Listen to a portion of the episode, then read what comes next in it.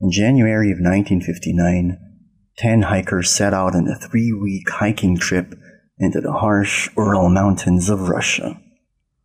All except one of them will never make it home. Hello and welcome to Dark Theory. Today, we bring you the case of the nine hikers who perished in an event that has come to be known as the Dyatlov Pass incident. A case so mysterious that experts the world over are still not able to piece together what really happened on that mountain pass to this day.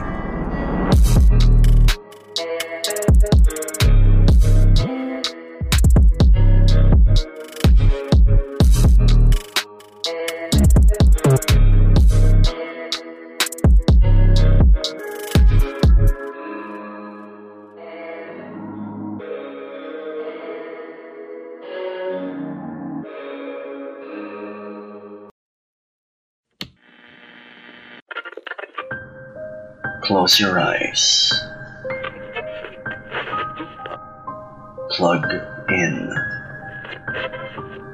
Listen very closely.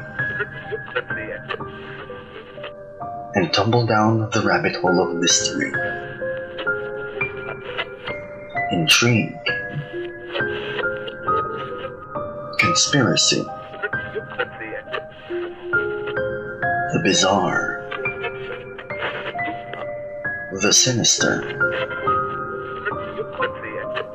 the unsolved,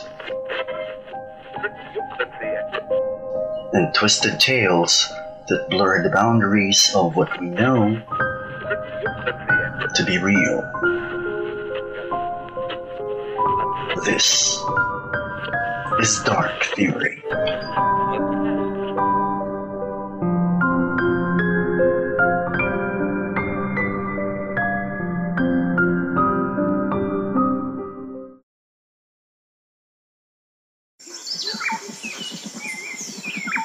The Ural Mountains is a 2,500 kilometer stretch of mountains in west central Russia, known for its stunning natural beauty, its flora and fauna, varied topography, and the indigenous Mansi people who has lived along its slopes for thousands of years.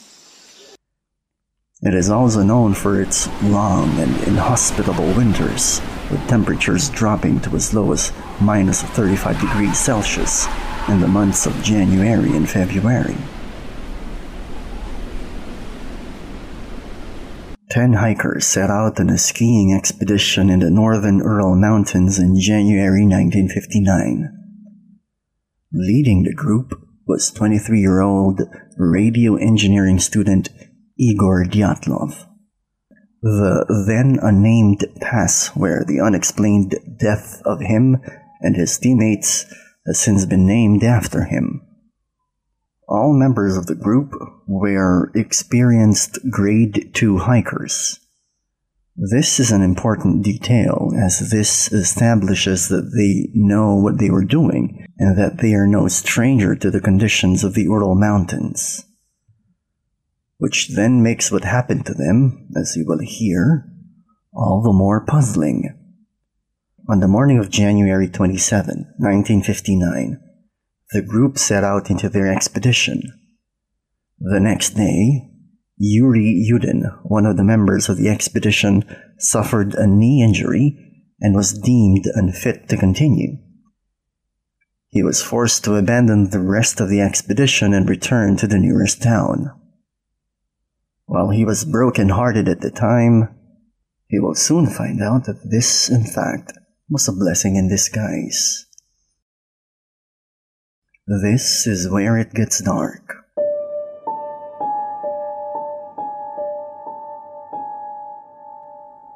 The seven men and two women remaining in the team proceeded with the expedition as planned.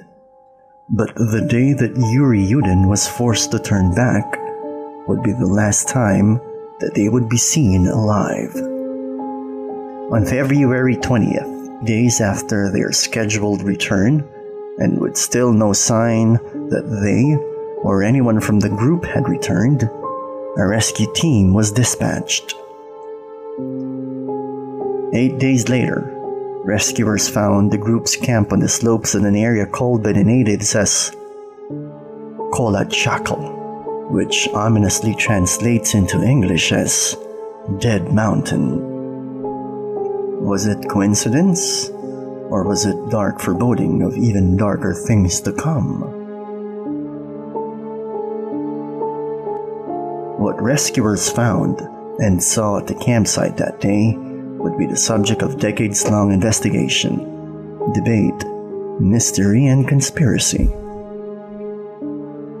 The hiker's tent was found half buried in snow, badly damaged and abandoned. But inside remained the team's supplies and gears, still neatly arranged. Closer inspection revealed that the tent had been slashed open from the inside suggesting that the team was trying to escape from someone or something from within.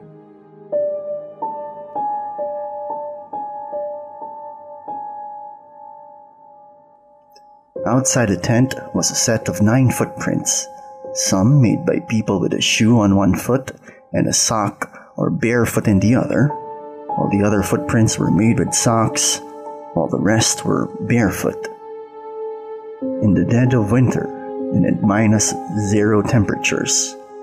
What the footprints suggested was that whoever, or whatever it was that they were running away from, they were trying to get away from in a panic.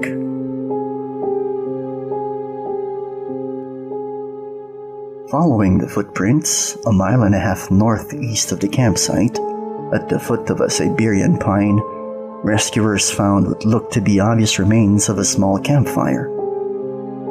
Next to it were the bodies of two of the hikers, Yuri Doroshenko and Yuri Krivonoshenko. Both were shoeless and wearing nothing but their underwear. One of them had bitten off a piece of his own knuckle. One can't help but think, what could have been so terrifying that running away from it very poorly dressed in the snow, in the dead of night, seemed the more attractive option. Not far from the two were the remains of three other hikers Rustem Slobodin, Zenaida Kolmogorova, and the group leader Igor Dyatlov. Lying several hundred meters from each other, the positions of their bodies were found and suggested that they were trying to return to the tent. Kolmogorova had a long bruise on the side of her body. Slobodin had a fractured skull.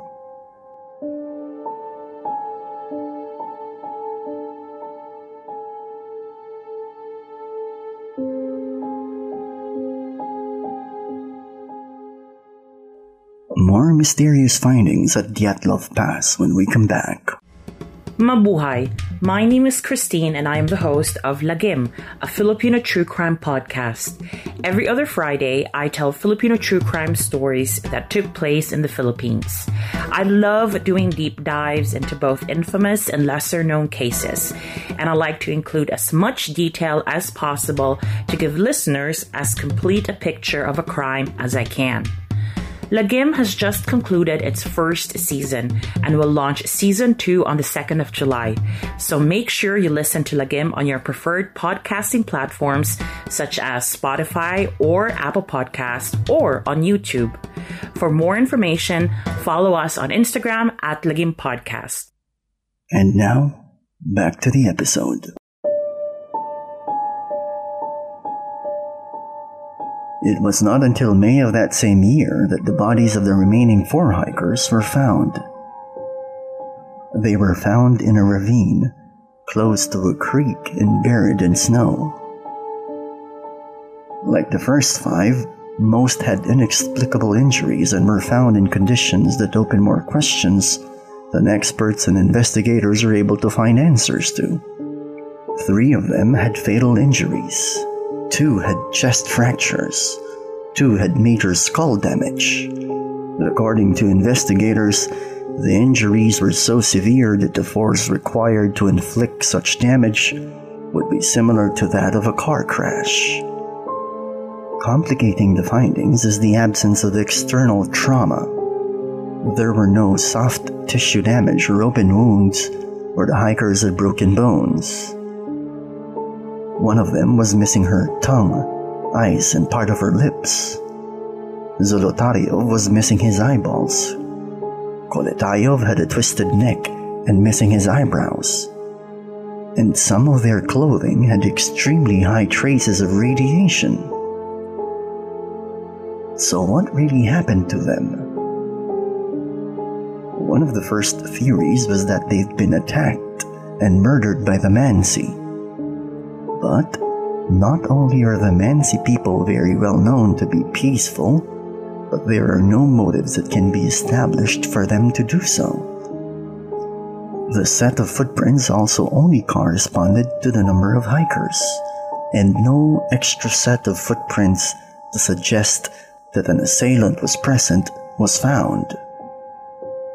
Another popular explanation is an avalanche, but this is also countered by the fact that the amount of snow in the area at the time the bodies were found are not consistent with the amount usually found in an avalanche. The mountain slope where the hikers had set up camp was also found to be too shallow to actually cause one. Some have also speculated that they could have been killed by a large animal the only predator in the area was a brown bear, but the incident having occurred in February meant that bears would have been in hibernation. Other theories bordering on the dark and paranormal include KGB involvement, a failed secret Soviet missile, and Yeti. People have also reported seeing strange orbs of light in the sky around the time of the incident. But of course, if you have nine dead bodies with unexplained injuries and unexplained traces of radiation on them, an alien or UFO theory wouldn't be too far. In 2014, the infrasound theory was put forward in trying to explain what happened to the hikers. Infrasound is a phenomenon caused by rare, unusual wind conditions that can lead to feelings of unease, anxiety, terror, or in some cases, madness. But just like all other theories relating to the Dyatlov Pass incident, the infrasound theory failed to deliver anything conclusive. Russia's first post communist president, Boris Yeltsin, and a former student at the school that the hikers went to, also believed that the truth about what really happened at the Dyatlov Pass had been covered up. But even he failed at uncovering what really happened.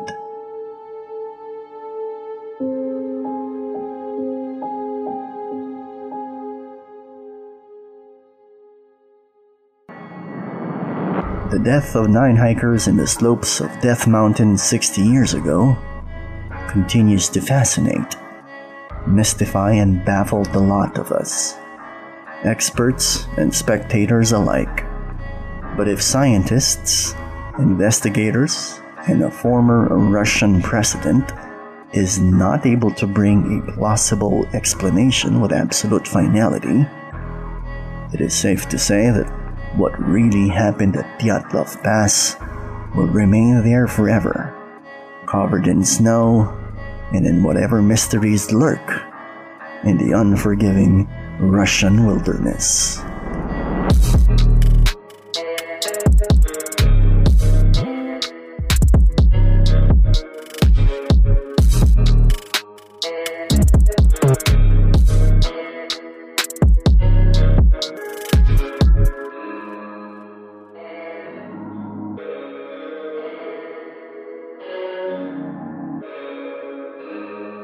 Dark Theory is a self produced podcast based in the Philippines. All topics discussed here have references available in various forms of media, the internet, and the public domain. This podcast does not have an agenda. If you liked this episode, follow us on Spotify and on our social media accounts, Dark Theory PH on Twitter and Instagram.